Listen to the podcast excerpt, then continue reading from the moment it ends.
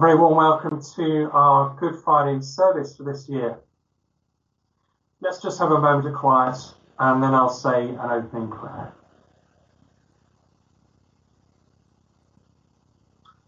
So let's pray.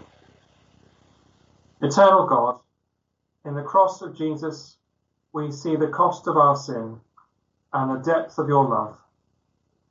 In humble hope and fear, may we place at his feet all that we have and all that we are, through Jesus Christ our Lord. Amen.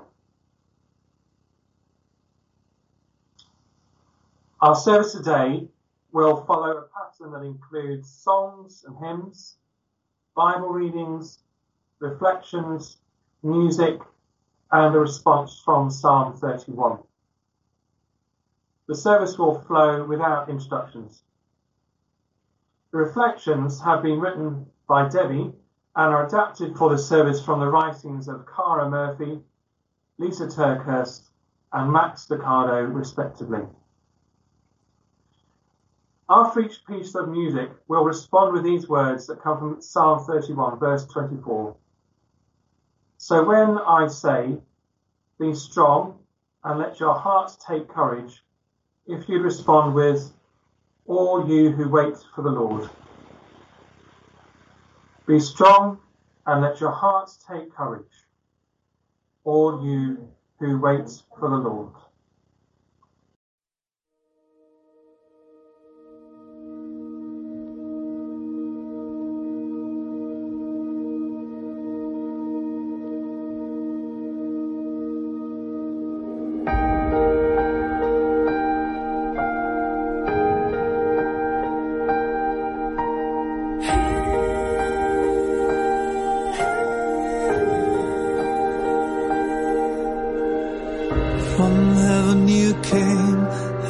Helpless babe. Entered our world, your glory veiled. Not to be served, but to serve. And give your life that we might live. This is our God, the servant King. He calls us now to follow Him, to bring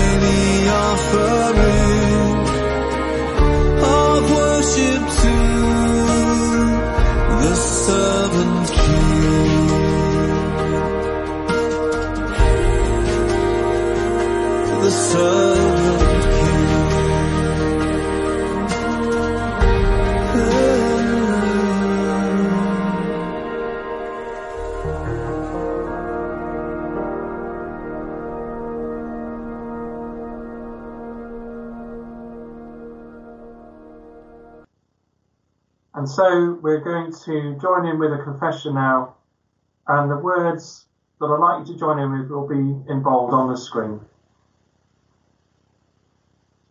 God shows his love for us in that while we were still sinners, Christ died for us. Let us then show our love for him by confessing our sins in penitence and faith. Lord Jesus Christ, we confess we have failed you as did your first disciples. We ask for your mercy and your help. Our selfishness betrays you. Lord, forgive us. Christ, have mercy. We fail to share the pain of your suffering. Lord, forgive us. Christ, have mercy. We run away from those who abuse you. Lord, forgive us. Christ, have mercy. We are afraid of being known to belong to you. Lord, forgive us. Christ, have mercy. The reading is taken from Mark chapter 14, beginning to read at verse 32.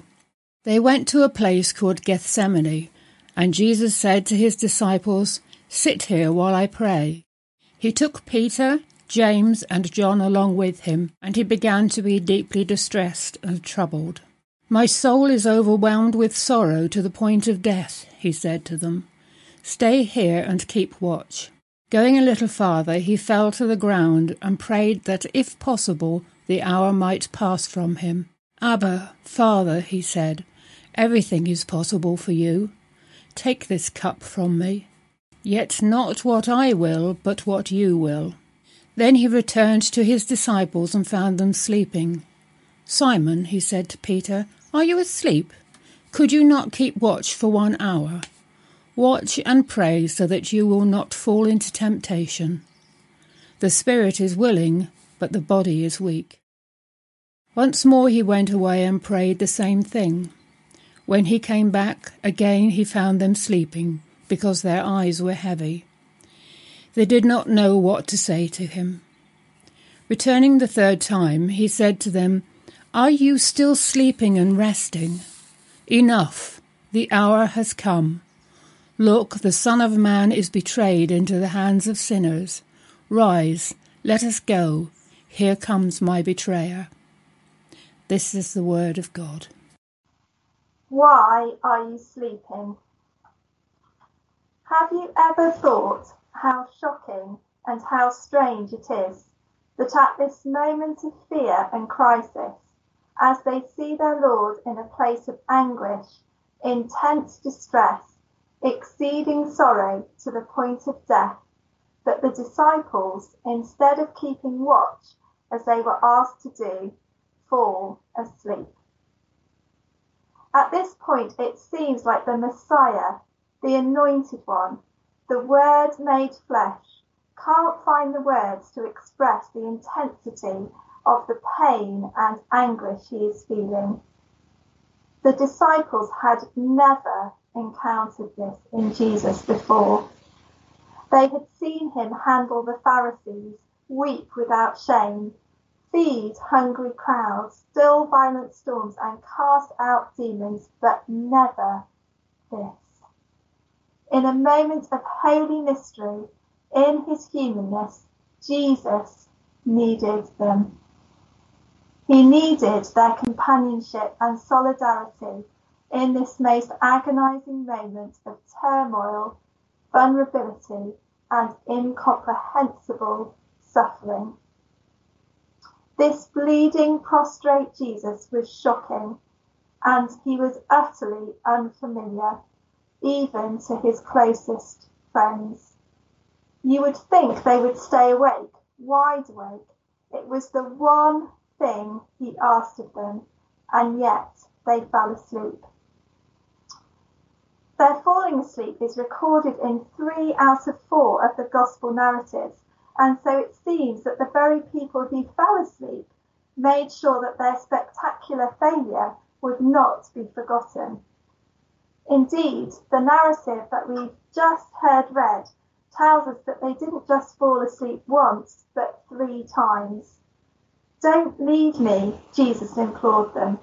Three times he asked them to keep watch with him, and three times they abandoned the Son of God in sleep. Perhaps the three times have echoes of Peter's devastating denial that was to come shortly afterwards. It seems such a simple request stay awake. But perhaps with closer examination, there is almost none more difficult a request to honour. I wonder what excuses they made when he asked them, Why are you sleeping? I wonder how familiar these excuses might sound to you and to me. You see, like them, we too are asked the question, Why are you sleeping? I wonder what reason we could offer in our defence. What can be said in answer to the grieving Jesus, the one who simply wants our company as we wait for his will to unfold? The situation in the garden was unparalleled. The anguish of Jesus as he cried out to God for this cup to be taken away from him leaves even those of us reading it breathless, confused, and disturbed, let alone the disciples. Waiting is hard. They certainly found it more than they could cope with. Often we'd rather sleep than engage in the pain and struggle of our healing and transformation. The struggle, of course, is nothing compared to that of our innocent Saviour's wrestling in Gethsemane. But sometimes Jesus asks us to wait with him in the dark, and like the disciples, we choose not to. It's too frightening, it's too hard. We'd rather engage elsewhere, and so we fall asleep to what God is doing. It's easier that way. You see, waiting can feel like abandonment. And Jesus was abandoned that night by his closest friends on the only occasion he needed them. After a little while, we nod off in order to avoid the feelings of helplessness we can experience as we wait on God. Can you not wait with me one hour? Jesus asks us. The disciples seemed helpless in heeding his request. But we want to wait with Jesus, we really do. Our spirit is willing, but our flesh is weak. Somehow the pain and stress of having to wait on Him and with Him in those difficult seasons causes them, and perhaps us, to fall into fitful sleep. Moreover, I think what Jesus saw in Peter when he asked him why he was sleeping, he sees in us The God who awakens looks deep into our hearts and knows that there is a battle being waged there in every moment and every breath. Alongside our laziness and our unwillingness to wait for Him, He also sees our love for Him. He sees that, like Peter, we are eager and passionate for Him. He sees that we have tasted His goodness and want more of Him.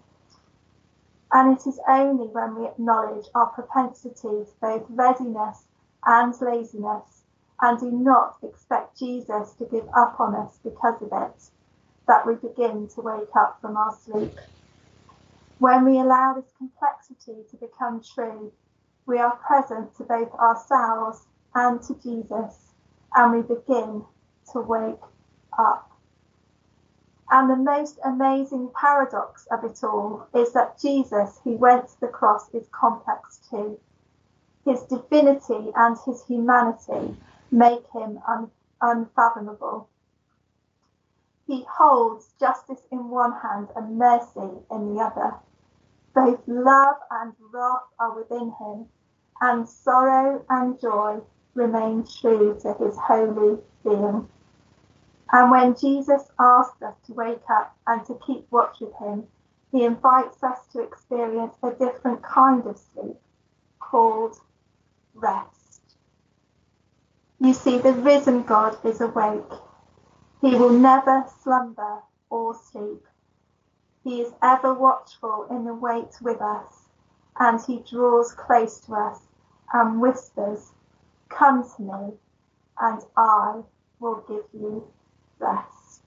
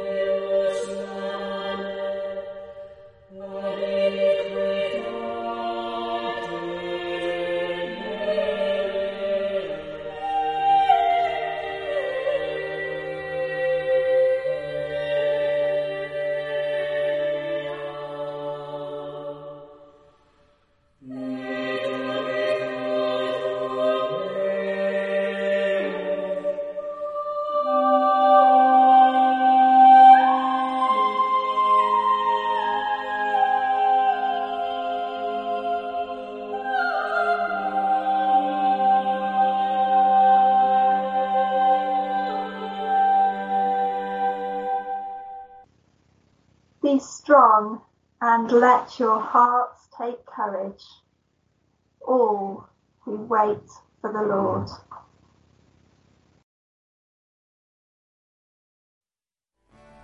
I will offer up my life in spirit and truth, pouring out the oil of love as my worship to you. In surrender I must give my every part. Lord, receive the sacrifice of a broken heart. Jesus, what can I give? What can I bring to so faithful a friend, to so loving a king? Savior, what can be said? What can be sung as a praise of your name for the things you have done? Oh, my words could not tell, not even in part, of the debt of love that is owed by this thankful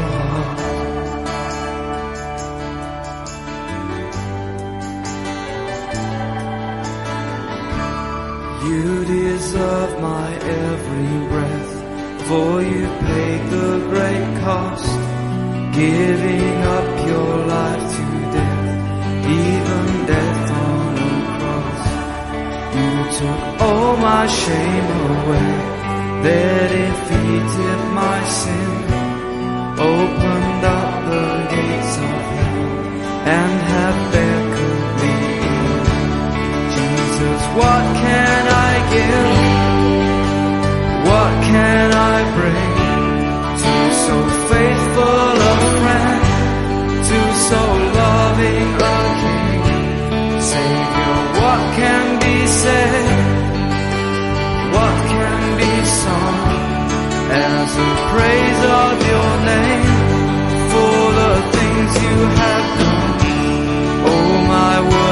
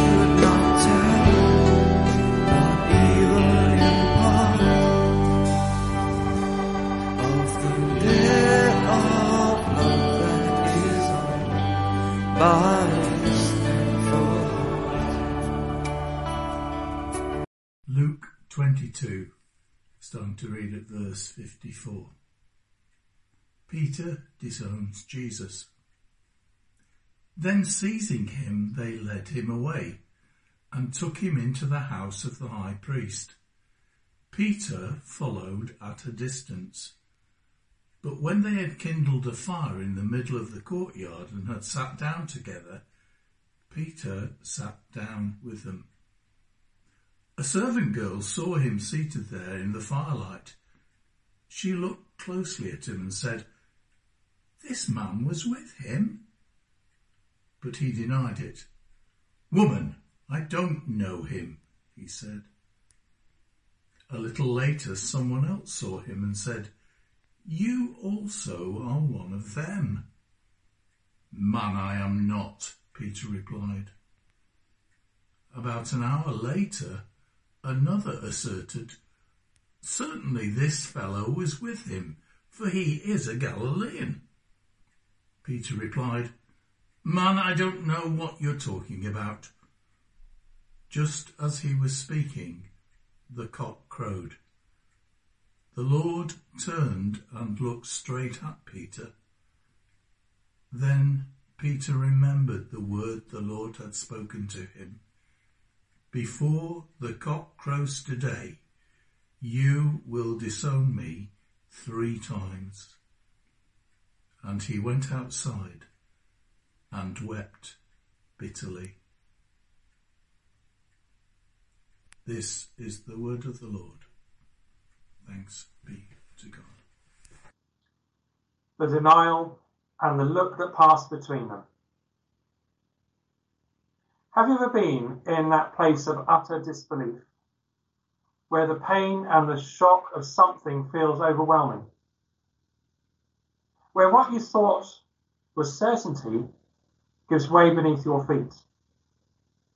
Fear takes over, and all your good intentions lie in tatters. In what we've just heard read, this is where Peter finds himself.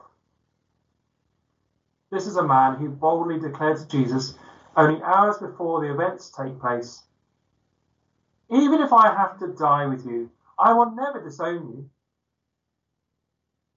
While we see Jesus remaining faithful in the midst of the pain and turmoil of a beloved friend's betrayal, we find Peter with faltering faith as he stood waiting in a courtyard. Afraid, alone, disappointed, cold and forgetful, Peter denied the one who loved him most. Imagine the anguish of Peter as a rooster's shrill cry ushered in the shocking realization that the very thing Peter had swore he'd never do, he had done. Stay with that for a moment. Then consider this. As much as we might want to shake our heads at, at Peter and say, How could you do that? I know I can't. Because I get it. You see, I know what it's like to have intentions that are good, but follow through that rapidly fails, falls to pieces. It's one thing to say the words, Jesus, I'll do anything for you. Lord, I won't let you down. I'll deal with that sin in my life. We're in a place of security. But what happens when we get rejected or hurt by someone? When we get tripped up by a past failure? When we feel worn out and disillusioned by disappointment? I wonder then if, like me, it suddenly becomes incredibly difficult to live out those words. Fear, pain, and insecurities can wage a massive assault on our hearts. And when that happens, our thoughts and our actions, like Peter's, can rapidly change. Peter had watched Jesus, the one he had seen perform miracles, allow himself to be bound and arrested. Jesus was supposed to be the king who would deliver the Jewish people from the oppression of the Romans.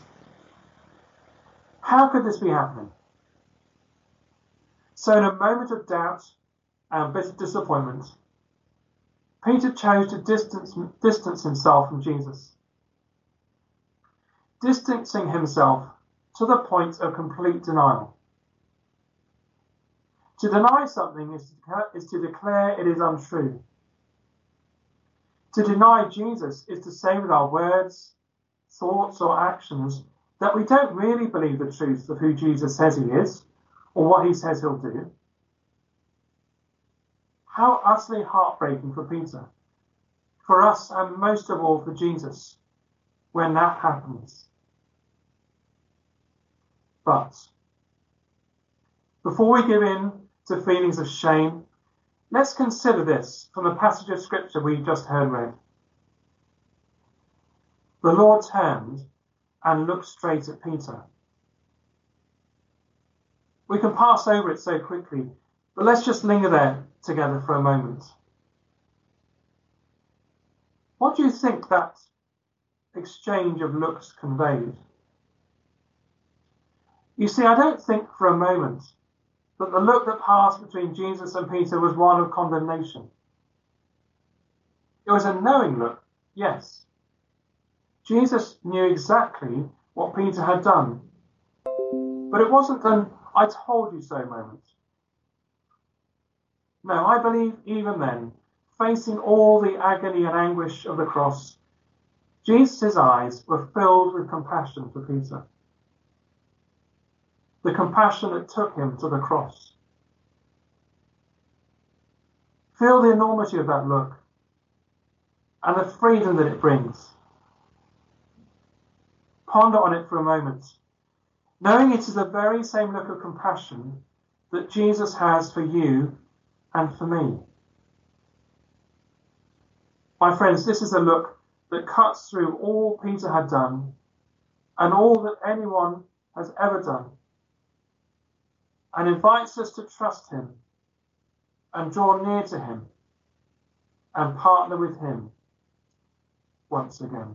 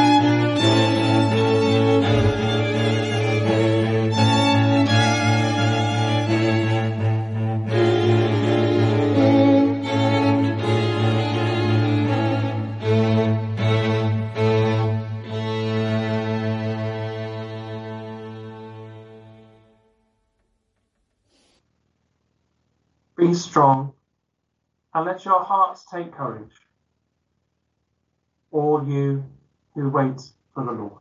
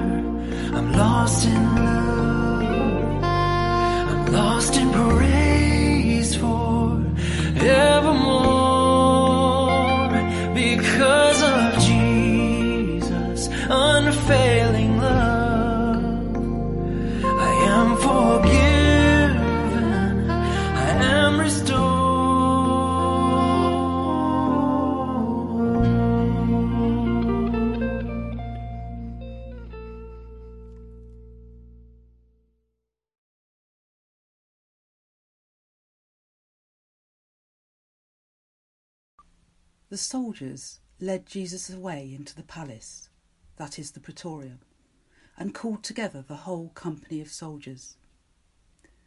They put a purple robe on him, then twisted together a crown of thorns and set it on him. And they began to call out to him, Hail, King of the Jews! Again and again they struck him on the head with a staff and spit on him. Falling on their knees, they paid homage to him, and when they had mocked him, they took off the purple robe and put his own clothes on him. Then they led him out to crucify him. A certain man from Cyrene, Simon, the father of Alexander and Rufus, was passing by on his way in from the country, and they forced him to carry the cross. They brought Jesus to the place called Golgotha, which means the place of the skull. Then they offered him wine mixed with myrrh, but he did not take it. And they crucified him. Dividing up his clothes, they cast lots to see what each would get. It was nine in the morning when they crucified him. The written notice of the charge against him read, The King of the Jews. They crucified two rebels with him, one on his right and one on his left. Those who passed by hurled insults at him, shaking their heads and saying, So, you who are going to destroy the temple and build it in three days, come down from the cross and save yourself. In the same way, the chief priests and the teachers of the law mocked him among themselves. He saved others, they said, but he can't save himself. Let this Messiah, this King of Israel, come down now from the cross, that we may see and believe. Those crucified with him also heaped insults on him. The decision. The final encounter of the battle had begun. Hell was breaking loose. History records it as a battle of the Jews against Jesus. It wasn't. It was a battle of God against Satan. And Jesus knew it. He knew that before the war was over, he would be taken captive. He knew that before victory would come defeat. He knew that before he could sit on the throne again, he would have to drink from the cup of death. And he knew that before the light of Sunday would come the darkness of Friday. This Friday. This Friday, where the full horror of hell is known. And he was afraid. The account of the garden tells us so. Never had Jesus felt so alone. What must be done, only he could do. Let the weight of that pull you to the ground. An angel couldn't do it. No angel has the power to break open hell's gates. A human couldn't do it. No human has the purity to destroy sin's claim. No force on earth can face the force of evil and win, except God. The spirit is willing, but the flesh is weak, he cries. His humanity begged to be delivered from what his divinity could see. Jesus the carpenter implored. Jesus the man peered into the dark pit and begged, Can't there be another way? Did his human heart hope his heavenly Father had found another way? We don't know, but we do know he asked to get out. We do know he begged for an exit. We do know there was a moment where he could have turned his back on the whole mess and walked away, but he didn't. Why? What took Jesus to the cross was that he saw you right there in the middle of a world that isn't fair. He saw you cast into a river of life you didn't request. He saw you betrayed by those that you love. He saw you with a body that gets sick and a heart that grows weak. He saw you in your own garden of gnarled trees, and sleeping friends. He saw you staring into the pit of your own failures and the mouth of your own grave. He saw you in your garden of Gethsemane and he didn't want you to be alone. He wanted you to know that he has been there too. He knows what it's like to be plotted against. He knows what it's like to be conflicted. He knows what it's like to be torn by two desires. He knows what it's like to smell the stench of Satan. And perhaps most of all, he knows what it's like to beg God to change his mind and to hear God say so gently but so firmly, no. So, in the questioning that turned to obedience, Jesus accepted the answer. The battle was won. The stage was set for the agonies of flogging, of mocking, of slow, painful death. You may have thought the battle was won on Golgotha. It was not. You may have thought the sign of victory was the empty tomb. It wasn't. The final battle was won in Gethsemane, and the sign of conquest was Jesus at peace in the olive trees.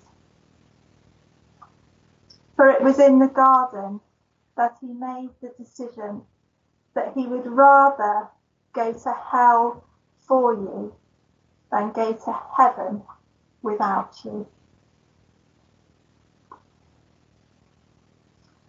So around 9 a.m. on that Friday morning, Jesus stumbled to the cleft of Skull Hill.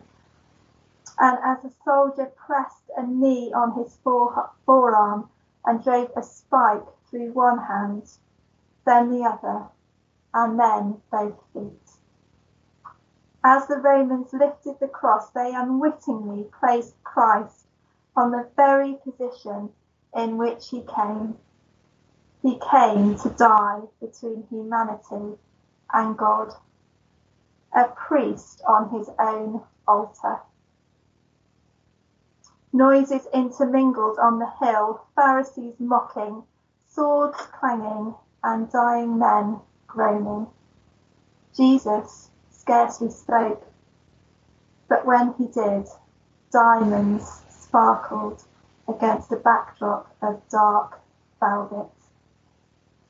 He gave his killers grace and his mother a son. He answered the prayer of a thief and asked for a drink from the soldier. The battle was nearing its completion, and the bleeding Lamb of God was hanging in agony, utterly alone in his pain, receiving the full force of all that hell could throw at him, and yet it could never be enough, because the decision in the garden was enough. Jesus is enough.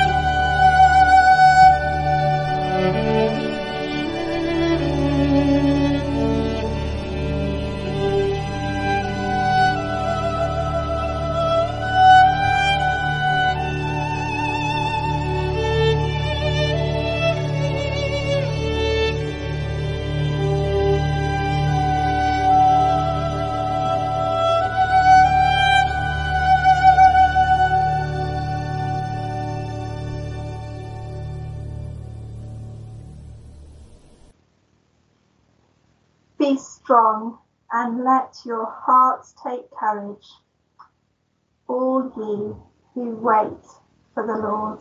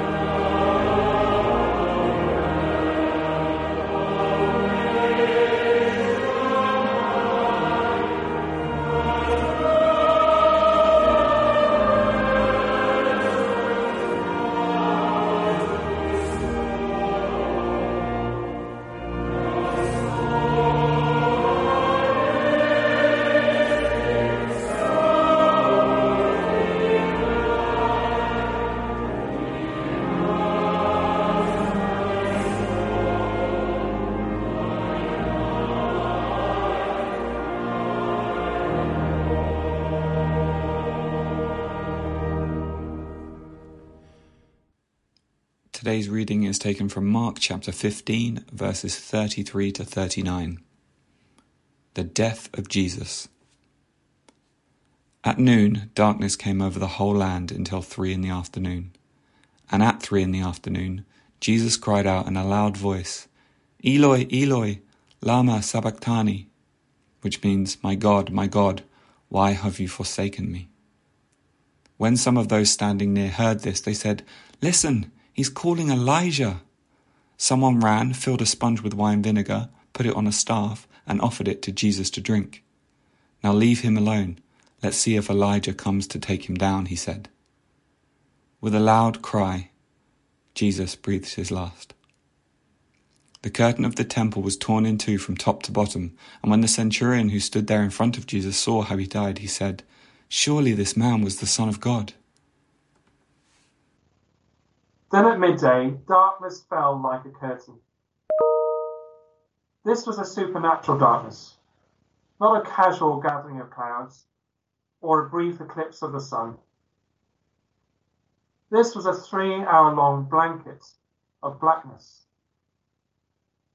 Merchants in Jerusalem lit candles, soldiers ignited torches, parents worried, and people everywhere asked, From whence comes this noonday night? As far away as Egypt, the historian Dionysius took notice of the black sky and wrote, Either the nature of God is suffering, or the machine of the world is tumbling into ruin. Of course, the sky was dark. People were killing the light of the world. My God, my God, why have you abandoned me? Have we not asked the same? Why him? Why forsake your son? Forsake the evildoers, abandon the thieves and the murderers, but not him. Why would God abandon the world's only sinless soul? God does not abandon the righteous. The scriptures say so. But you see, in this hour, Jesus is anything but righteous. But his mistakes aren't his own. Peter the Apostle says this Christ carried our sins in his body, so we would stop living for sin and start living for what is right. See Christ on the cross? That's a gossiper hanging there. See Jesus? Embezzler, liar, bigot, adulterer, rapist, paedophile, murderer, terrorist. How shocking and abhorrent does that sound to us? To lump Jesus together with the worst of sinners. And yet, that is precisely what Jesus did. In fact, he did more than that. He didn't just place his name in the same sentence. He chose in that garden to put himself in their place, in my place and yours. Treat me as you would treat the vilest and the worst of them, he said. And God did.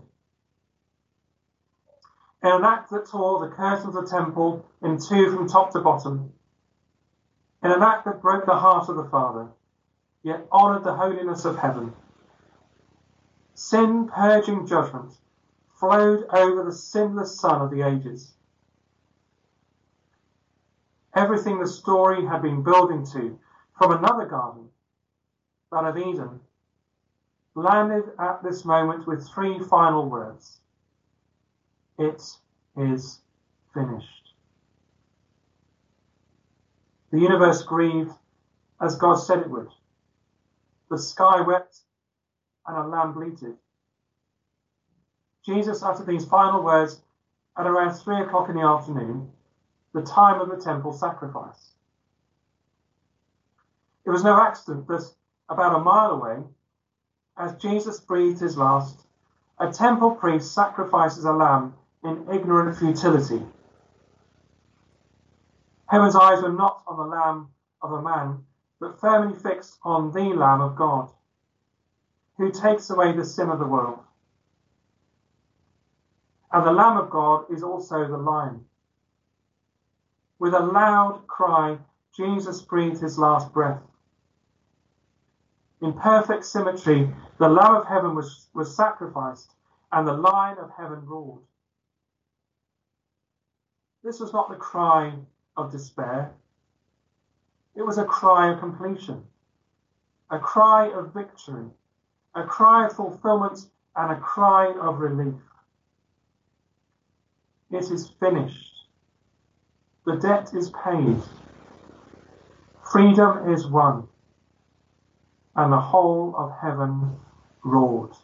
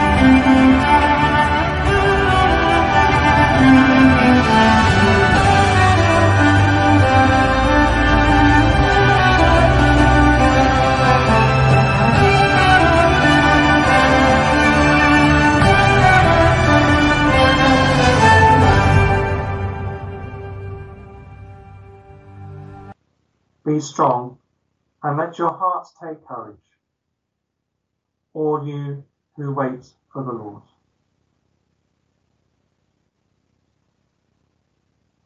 And so now we'll join in and say the Lord's Prayer together. Our Father in heaven, hallowed be your name. Your kingdom come, your will be done, on earth as it is in heaven. Give us today our daily bread. Forgive us our sins, as we forgive those who sin against us. Lead us not into temptation, but deliver us from evil. For the kingdom, the power, and the glory are yours, now and forever. Amen. We'll gather again either in person or online on Easter Sunday at 9 o'clock or 11 o'clock to celebrate Christ's victory over the cross and the grave. But for now, a final prayer. Lord Jesus Christ, the story of your suffering is written on our hearts, and the salvation of the world is in your outstretched hands. Keep your victory ever before our eyes your praise on our lips, your peace in our lives. In your name we pray. Amen.